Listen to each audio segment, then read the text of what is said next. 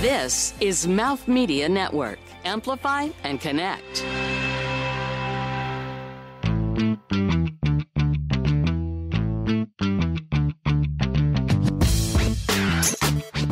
My name's Noah Levy, and I'm a content creator, executive producer. And what I love about content is I love the art of storytelling. There's something to be said about hustle, street smarts, and reinventing yourself. Noah Levy, executive producer and development content creator, has actually made a career from all three. Hustle and street smarts gave him a leg up over merely being book smart, and he reinvented himself in the world of content into virtually any type of role, from on camera TV personality to producer to consulting with media execs and personalities on how to become thought leaders. Coming up, Noah shares his wisdom on the art of the pitch, why you should follow your interests instead of trends, and the importance of diversifying your portfolio of opportunities.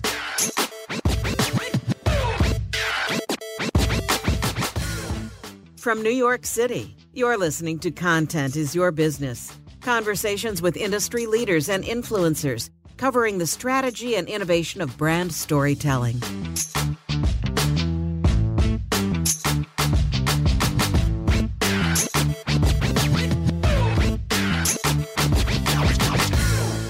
So, Noah, welcome to the program. Thank you guys for having me. I'm really excited to be here. Uh, we're excited to pick your brain and especially see your snack. Thank you so much. Snack I haven't time's usually heard the most that in a important. while. Uh, I also want to welcome our other hosts, uh, Natasha Charlton Brown, COO of Clippin. Hello. Great to be here and lovely to meet you. I like your glasses. I know they can't Thanks see them much. right now, but I like those. Very fashion forward here on the show. No, it's all about fashion on the show. Yeah. Uh, and not to be outdone uh, on fashion, you can't see her, but she looks fantastic. Amber Mundinger, the CEO of Artisan Entertainment. Thank you. Nice to be here. It's a very fashion-like episode. I feel like I'm I'm in last place, but I'm going to try to No, catch you up look- throughout. no, you're no, You're I like like the. Sneakers? You're like the chic, modern, you know, Yeah. the cool guy. There's so much to love about the show. Let's start All the compliments. all all the all the compliments, joy, and, and wonderful snacks today. Let's start out, Noah, right off the bat.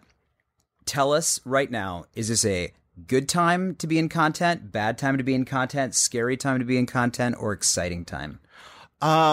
Um, I think it's an exciting time to be in content. I think it's it's a time that's overly saturated with content that's both good, bad, and boring. So it's really up to working with people that are great storytellers and uh, know how to cut away at, at all the fat and the excess. So I think that we've always been in a time in our industry of content. I just think that now there's more of an emphasis of it being appreciated and needed. Does that mean it's a period of transition necessarily, or is it? It's just so it evolves so incrementally that it's just another. Well, Another I think point. the transition's probably already happened about five years ago. I think that now we're in the time where it's being, we have too much of it. So it's mm-hmm. about cutting away at the excess. Like you look at, at where Netflix is currently, and they have so much product where it's too distracting to even figure out what show to watch. So there's so much stuff out there. We, we, as content creators have to know where to pitch and what to pitch and what to create. And then as audience members too, we're in a position where we really need to figure out um, what we want to watch. I think the result of there being so much stuff and our reliance on smartphones um, is that we've become a very ADD society. So we don't really watch things anymore. We we as a culture scroll. So it's about knowing what people will will stick on for more than five seconds. And what is your uh, just for everybody listening? What is your role? Content is so broad, right? There's so many different forms of content. There's long form. There's t- television, film, commercials, branded content, the whole nine yards. Uh, tell us your uh, s- which space in this infinite content universe you carve. Yeah, that's a good question. I work mainly now in um, docu series, um, creating and launching docu series, which are, will be in video format. Of course, if anything was to be out in in movie theaters internationally or nationwide, that'd be amazing. But right now, it's video content. Um, my background um, was I actually I went to NYU to study marketing, and um, I don't brag about this, but it's a funny story. I I may have read two books. At NYU. Yeah, I may have read two books. I'm not kidding. How did you get? How did you do that? I was crafty, and I did use Cliff Notes a lot. I barely read a full Cliff Note. Listen, fake. You take fake until you make it very seriously. I really started early on. I while you were in really did. Well, I started in school with faking it really well because I had I was totally dyslexic, so I could read, but I also had like no attention span and ability to uh to finish like a whole book. So I was like, I need to be, I know I'm smart, but I have to be really crafty to get through this. So I had amazing friends that would let me cheat on all homework and tests. And I was a really good person. It's not like I was like shoplifting and, you know, smoking weed in the girls' room, but I was able to really use my people skills in order to get through high school. And I did that in college as well. And when I moved to New York, I was like, I was thinking, all right, I'm never, I'm never going to do a drug, but I want to go out a lot and I want to meet everyone. So I, so I barely read a I book. can't wait co- to see where your snacks gonna be. I know. I really. I, I rarely read a book in college. I did a lot of like self help books on tape, but that was so you know what? If if I'm at home listening to this right now, if I'm in my car, I want to know then how did you did you learn from doing? Like what was your did you even feel like you needed a degree cuz listen, there's there's times where I feel like why did I go to school to do this profession? Sometimes things just, you know, you feel like you could pick things up. it. How Yeah. did you learn what you've learned to get to where you are? um hustling and uh never quitting. Like you just can't quit. I went to the school at NYU called Gallatin, which is um the school of individualized study. I call it the school where you can kind of just make up your major.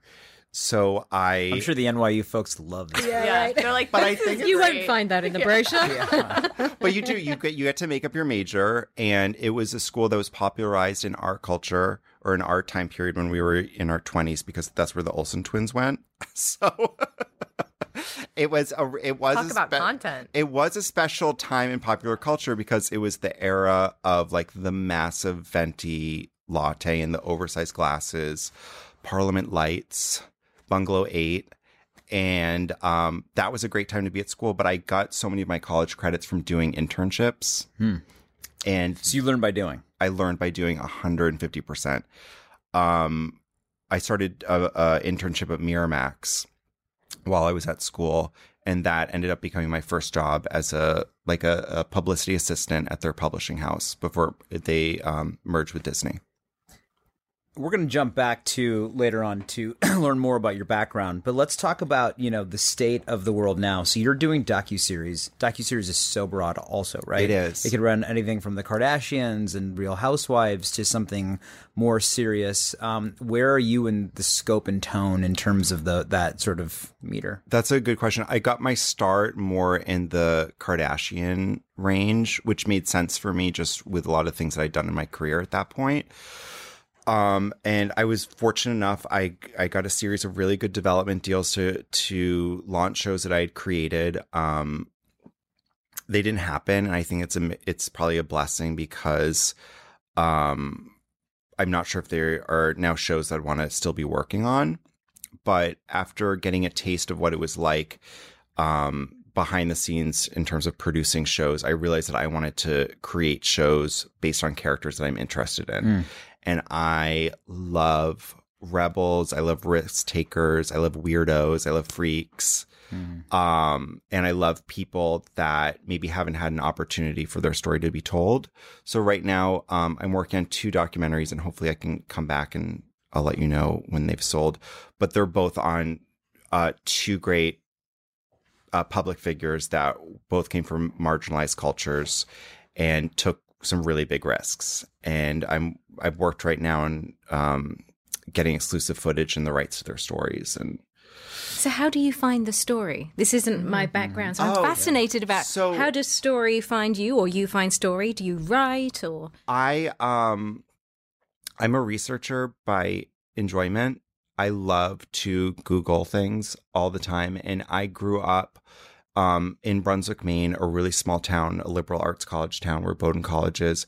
But I was like the only gay Jew there, and I, um, I knew that I had to get out of town, and I also knew that I wanted to be in New York.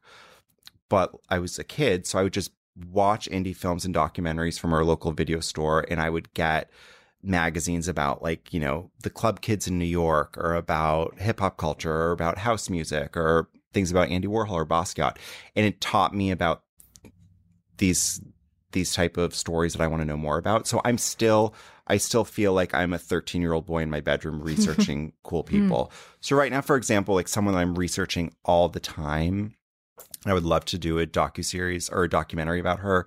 Is the singer named Vanity Six? Do you guys remember Vanity Six? She was a protege of Prince, hmm. And this is like when he had a string of proteges like Sheila E. and um, Apollonia Six. But Vanity was this amazing creature that he created, um, and she had this famous song called "Nasty Girl." And I'm fascinated by her story. I knew that she fell apart from drug use, but she was also really interesting. So I'll, you know, spend hours watching old video footage, um, researching her, reading interviews. And to me, like, she's someone that I want to know more about. And I know that if I do, other people do as well. Hmm. So, how did you go from barely reading Cliff Notes to being such an avid researcher and really, you know, because that's how you're crafting your content now? Yeah, I think, you know, I was diagnosed as being dyslexic, but I don't think I actually was. I think that it was due to a lack of interest. And I think I was just so focused on other things. If they if I was studying things that I was interested in and I felt less pressure, I'm sure I would have been able to read. So um I So get just more about the topic. topic, interest level, and I'm someone who's I get really passionate about a subject. And Amber's heard me talk about things that I develop over the past year or so, and I get really into things. And um, I I get I get very interested in finding out um the story behind some fascinating characters that people may cast aside. They may look at a Vanity Six and be like, "Oh, like she she sang stupid songs and danced in lingerie and was a drug addict." But I'm like, no, that's the person who has the most amazing story that we need to find out about. with this where we are today because you talk about your 13 year old self watching indie films and having to go to your video store because that was your only outlet I know, yeah. but now right documentary is something that has made a massive revival Mm-hmm. in terms of like what is a priority for content networks like netflix hulu's hbo showtime the whole nine yards right. is this an easier time now but but at the same time there's more competition there's more content there's more outlets so what how do you then position a great script a great treatment a great pitch is it easier because there's because there's more demand for this or is it harder because there's more competition Um, well, it's just about having a strategy, and you figure out the best strategy to go after by by trial and error. And I've made so many mistakes with pitching. I've made so many mistakes with working with production companies that what's one thing you learned? What's one mistake you've learned? Um w- as soon as you hear yes and you get excited move on to the next idea. Because i've learned from the past where i've gotten too excited and i devote all my time to this one project and this one company i'm working with and i don't get and it doesn't go anywhere and then you're just kind of stuck so it's similar to dating like as soon as you like start to catch feelings about someone it's a great time to go on another date where you're constantly having energy that's in motion so it's not stuck on one force. So i know you know i have interest in two projects i just pitched last week. Tomorrow i'm writing a new treatment to go pitch to someone else. You always just have to continue to stay in motion. Interesting. Um, and are there more like how are the um, how are the buyers or the production companies, the networks, how are they receiving it? Is it easier to sell things now because there's more of an appetite from the public? Um, it's based on who you're associated with. So right now, like I have developed projects with teams that have a much bigger status than I do because that's my way to get in the door. And I know that's my, that's what I just have to do to pay my dues. So eventually I won't I can be my own entity. But right now I have the pleasure and enjoyment of of really learning from people that have been doing this for many more years than I have. And I really have no ego attached to that. I think I have great ideas, but I don't I don't have um any desire to have a bigger status than I do. I'd really like to learn from some of the best. So I'm working with great people that have enjoyed mentoring me and really believe in in the characters that I bring to them. Is there an idea that you're holding back for that moment when you can be just you? Um, I'll always I love working with the team, so it'll never be just me. But um yeah, I don't I learned cuz I was a TV host for a bunch of years and what I learned from that is never to do stuff for attention. And um I my two projects now that we're getting off the ground, it's I'd like my name to be attached to them and they will be, but I'm not doing it for that. And I think that's why um they're moving forward.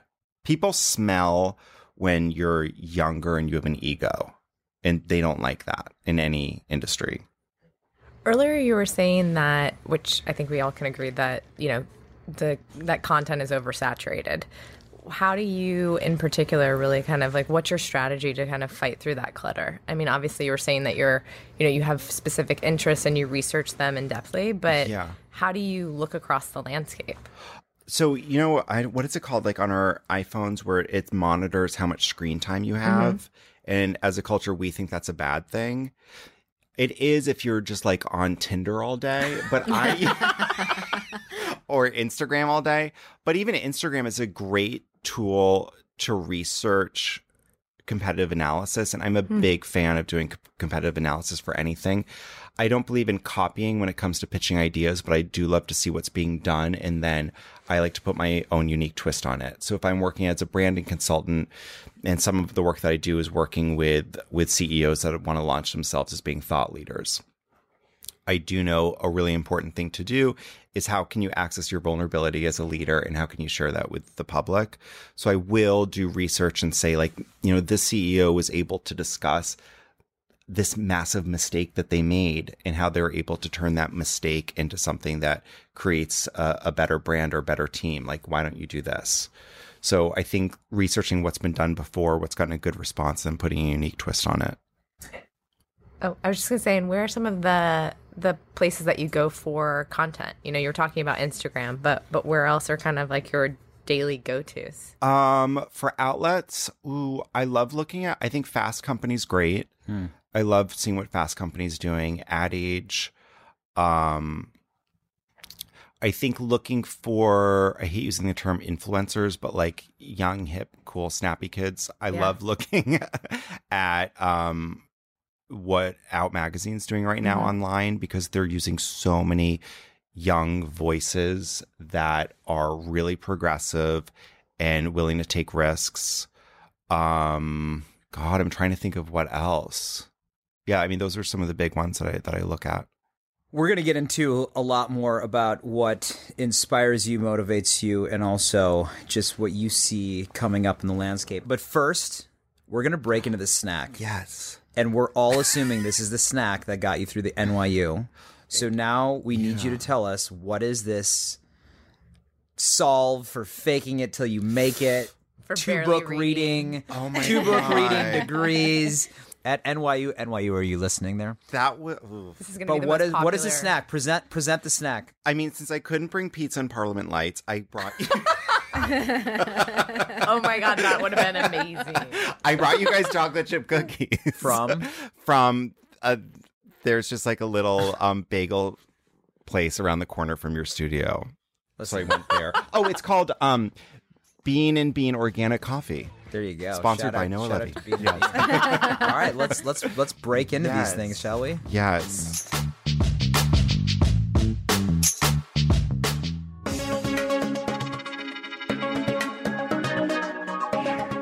Hi, I'm Rozanne Gold. I'm a chef, an author, a food writer, and the host of a new podcast called One Woman Kitchen. So excited to be doing this because I'm interviewing the most fascinating women in the food world.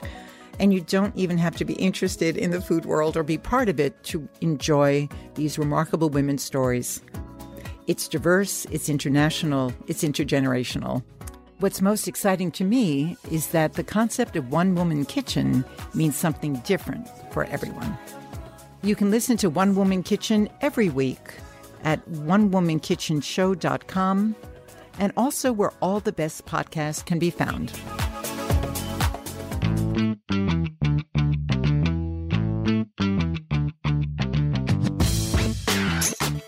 So before we chow down on those chocolate chip cook- cookies, very good, thank, you. Um, you had mentioned like where you got your inspiration from or what you were sort of resonating with. And here's a question for you as a filmmaker, storyteller. We're you talked about getting your some of your con like motivation or inspiration from influencers and Instagram.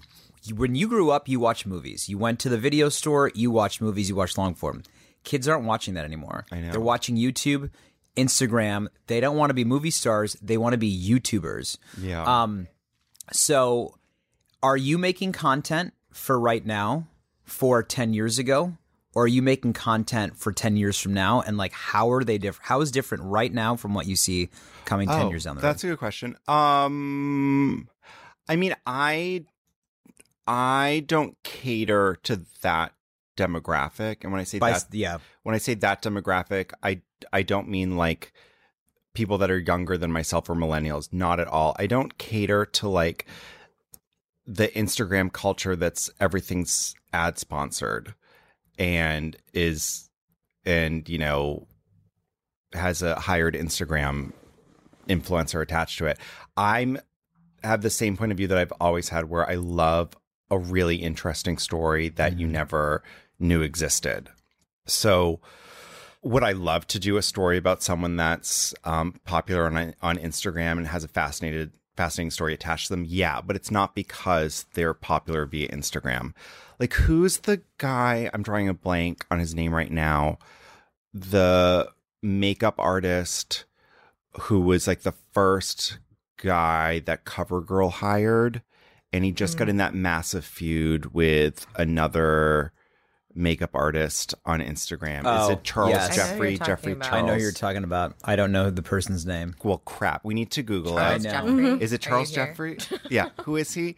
Anyways, um, New York Times did an amazing profile on him. And for me, I would love to do a story on him. I want to know his story and I would love to know about his downfall and the way that he's trying to rebuild his career and his and his and his online presence. Which is classic storytelling. And that's and but I guess what I'm asking you is thinking about what the storytelling that the younger generation's watching right now, which Yeah. they're not watching that. Yeah. They're not watching that format. Yeah. They're watching clips on YouTube. They're watching this person who did a, you know, vlog or a, you know, did a makeup tutorial Right. to camera and that's how they consume that's what they see. Mm-hmm. So in terms of like this golden age of content right now for storytellers like yourselves, Yeah. do you think it's going to last or do you think eventually we will have to think about adjusting the formats to this classic three act structure that you're talking about to more of a chopped up version that they're used to watching? Um, I think it's a good question. I, I don't think it's good to focus solely on trends because trends don't always last. I do think that we need to figure out a way to get people to watch things just because in general there have been so many studies shown about the amount of time that someone actually focuses on a sh- on a TV show or movie that they're watching on Netflix and it's it's very limited because what most people do is if they're watching on something on Netflix, they're not actually watching. They're on Instagram scrolling at the exact same time. That's what I do think. I do think there is a massive benefit to um, creating content with on podcasts because podcasts are something that you can always listen to while you're doing something else. Hmm. So while you're working out, while you're driving your car, while you're on Instagram, it, it's always in the background. So I think it hmm. is good to focus on something that you can listen to and not solely just watch. So do you think if you're, for example, if you're one of your current projects that you're you're working on, if you're creating a docu series, would you think about like that docu series in multiple formats? A hundred and fifty percent. I think that it's really important to focus on no matter what you're doing, how can you create something additional on top of it? And I think that that's not a trend now. I think that's something that's going to last for quite a while. So if you have a pot, if you have a docu series, can you create a limited six episode podcast to go mm-hmm. with it? can you have a, a group conversation about it on Instagram Live or on Facebook Live? How did you become a TV host? Oh, because just have to ask. It seems like it seems like a natural. It does if, seem if like you you it is can't you can't fit. see him right now, but it feels like a natural. But I mean, it's I'm unusually attractive, so it's it was a given. Um, I grew up. I loved TV growing up so much. My parents would yell at me to go outside all the time, and I never went outside. I hate, and I grew up in Maine. I Which is so beautiful. beautiful, and I hated outside. So I would love to watch. Um, Club MTV was very special to me, and I got to know all the all the dancers on Club MTV. Um, I loved Maury Povich. I loved Sally Jessy Raphael. Loved Oprah at 4 good. p.m. Um, yeah, so I knew that I liked. I think I understood at a young age that I'm at my best in a 30 to 45 minute period. That's when I. That's when I shine my strongest, and after that, it's time for a nap. But I shine really bright in a short period of time, so it makes sense to do that. Um, but I got a job at uh, Celebrity Weekly right after I worked at Miramax for like a year and a half, and I was an editor there for a long time. And when I was there, I was like, God, I really don't care about the stuff that much. What I'd really like to do is leverage this into TV. So I just became my own um, producer and agent, and I got you know a Rolodex at that point of all the TV producers in New York and LA, and I just started pitching myself as a celebrity news expert. I love it. Wow. That's amazing. so it's like, hi, my name's Noah Levy, and I'm a celebrity news expert, and I'd love to talk to you about you know, you know Denise Richards' latest divorce or wh- whoever was important at that time. Um, and did I necessarily know everything about it? No, but that's what aggr- aggregated news is for. I never made anything up. It was all things that were out and about. Um, and I just made sure that I would show up to any show, no matter how lowbrow, and um, always had a suit ready. Always did my own TV makeup. Would go 6 a.m. or at like 7 p.m. Didn't matter, and that really picked up. And I created a name for myself. So, you know, I would go on from Chelsea Handler to Wendy Williams all the time. And I love Wendy Williams to like, you know, the Entertainment Tonights or any local news in New York. And um, one day I got an offer from VH1 that they were creating a, a talk show.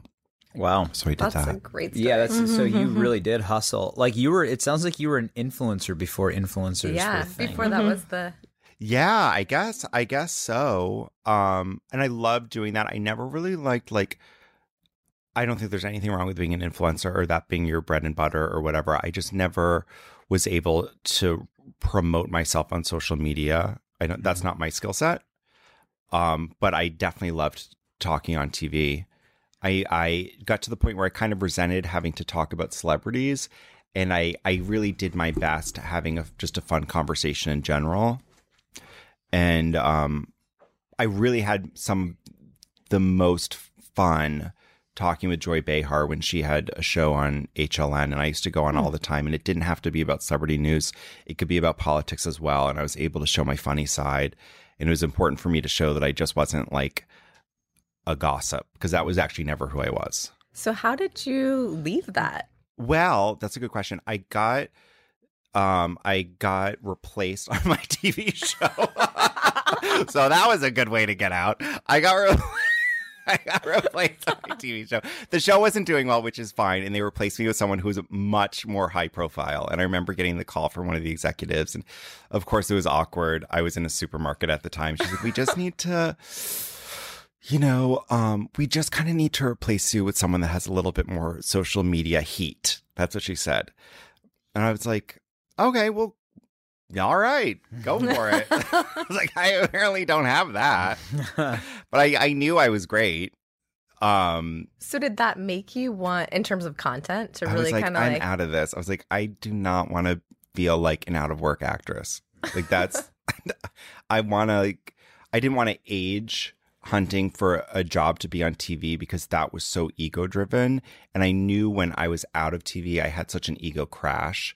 And that was because my identity was attached to what I did for a living. So I I decided at that point to to make the tricky transition to change jobs.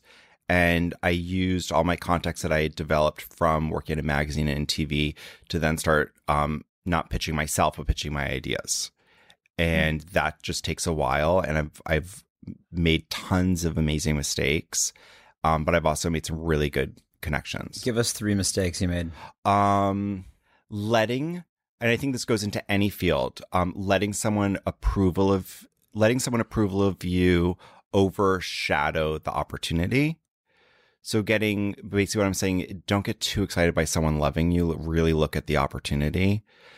Um, giving someone too much of your skill set for free. When you're pitching ideas, a lot of the people that you're pitching them to aren't as creative or smart as you are. And that's not a dig at anyone at all at all. That's just a fact. Mm-hmm. So people will love to utilize you for your for your brilliance or excitement, but never hire you for anything. Mm-hmm. Um, so always be able to leave. Um, and I would also say, um, don't be scared to put a deadline on something. If something's taking way too long, it's it's okay to leave, and it's okay to let someone know that you're going to go. Mm-hmm. Those are good. Yeah. So, uh, just to bring us back to the more specific question of content itself, yeah. how how has your consumption of that and your choice of that changed over the course of time? Uh, yeah. Um, no, that's a good question. I think that I do try to push myself to discover new things because I, I feel like a lot of my interests are from what I grew up loving, and that's from the 80s and 90s. So one thing that I'll do, I would say probably every Monday, is I I'm obsessed with Spotify. Spotify is everything to me, and I will always make sure I check out their new release playlist they've created for me, and that's something that I'll start mm. off you know, the weekend or a Monday too, and I'll listen to new things, scroll through, and then of course I research people. Um, Lord, and then what else? Um, I think throughout the years I've become I rely a lot more on, let's say, something like a Netflix, and I'll always go through the new releases and then I'll figure out what people are watching, what people want to see, and I'll use that as a reference for developing other pitches. That was a great question. That was great insight. I love that. Thank you That's so much. interesting to hear where your, you know what I mean, where your inspiration comes from. I'm gonna we're gonna end that break on that high. Yeah. And then we're gonna come back, and when we do, we will uh, continue to learn more about Noah. Stay tuned. Okay.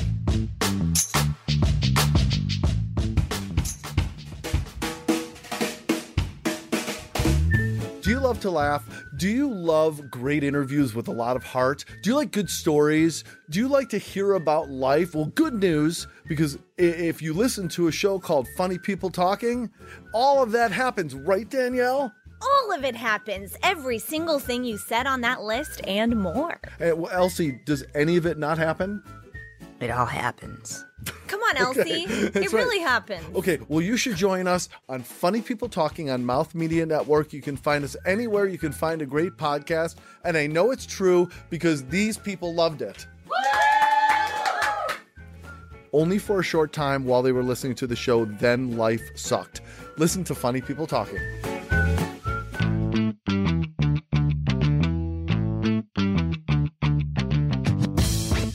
Keep in touch on Instagram and Facebook at Mouth Media Network and find prior episodes at contentisyourbusiness.com and wherever the best podcasts are found. I feel like I've learned everything about your college uh, oh, yeah. study habits, which was fantastic yeah. insight. Um, I'm jealous. My parents so would much be time to go out. So proud of me. So proud. Yeah, I did go out a lot, but I never, again, I never did a drug. What? Like, what's the background on your family? Like, what do your parents do? Like, how did you yeah. become this this content creator, this hustler, this TV personality? My um, my parents are both um, former hippies. My mom was at Woodstock. Um, my grandmother was a big feminist civil rights activist. She um, was best friends with Abbie Hoffman, used to ride on the back of his motorcycle, um, burned her bra. Love it. So um, my family was was they grew up in both of them in Worcester, Massachusetts, and um, were both very anti-Vietnam War, both civil rights activists, and um, they really, especially my dad, taught me a lot of great stories from that time period. And I think the start to all my interest in TV and popular culture was I remember every Sunday morning my dad would watch on CNN Style with Elsa Klensch with me. I love that. and I guess from, and that was, I guess, pre the height of the supermodel era or mm. during that. And I really got to study those characters and had very unusual references for fashion because he would l- love to watch that. And I loved the commentary with the people that were at the fashion shows and the music that they would play and the celebrities that it would attend. So fun. So And you're what aspect of Yeah. all of that kind of do you carry with you on a day to day basis? Is there kind of one thread that you're like, ah, I love um I I love music and fashion from the late 80s, early 90s, and when I see remnants of that coming back, I get very excited. Because I think that was such a special time where there was a very sincere fusion of fashion and music, similar to the 60s and 70s as well. I'm going to use my final question to kind of bring it back because one thing that's fast I find really fascinating about you. Oh, thank you. You've reinvented yourself multiple times. You come from an eclectic background, Yeah. um, with multiple sort of like facets of inspiration, Uh-huh. um, and yet you've reinvented yourself. And we're at a time right now where there are people listening who think, I'm so far down this road, I can't change careers. I couldn't do that. I could never break in. My question for you is what is your message to that person who's afraid they can't either build their own personal brand, they can't, which means they can't define who they are in their own narrative, or they can't reinvent themselves and they can't change course? Um, that's such a good question. I um I used to have a, a web series that was called Noah's Ark, ARC, and I would interview people in New York that I loved, and I I loved and still love Mickey Boardman from Paper Magazine, and he was one of my guests. And I remember asking him a similar question about New York. Like, what do you, because you've been here for so long, like, how do you stay interested in New York? How do you stay passionate? What do you say to people who say that New York is boring? And he said to me, he's like, New York's not boring, you're boring. So bas- basically, your perception of where you can go with your career is basically your perception of yourself. Like there's always poss there's always an unlimited possibility. You just have to um number one find what you're passionate about, realize that you can't quit and find the right people to share it with. And that's just from continually trying and working on your network, meeting new people. And once you find something that you're authentically interested in, other people will be as well. Their response is really only based on your interest level. Noah, once again, thank you for coming in and uh, spending so much time with us. We really appreciate it. Thank Getting a you. full uh, look back and uh, under the hood and, and learning all about you. Thank you. Thank you for looking. I appreciate it. Yes, absolutely. um, I want to thank Amber. Thank you. Thank you so much, Noah. It's so good to spend time with you. And thank you to everybody listening. and Natasha. fantastic conversation, Noah. Thank you so much. Thank you. And with that, I'm Ritesh Gupta. I want to thank everybody at home for listening. Um, and we'll talk to you next time.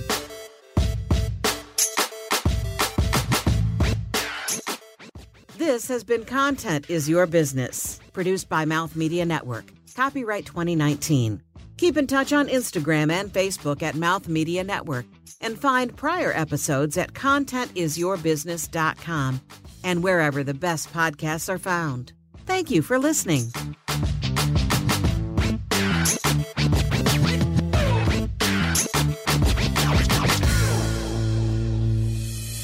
This is Mouth Media Network, the business of being heard.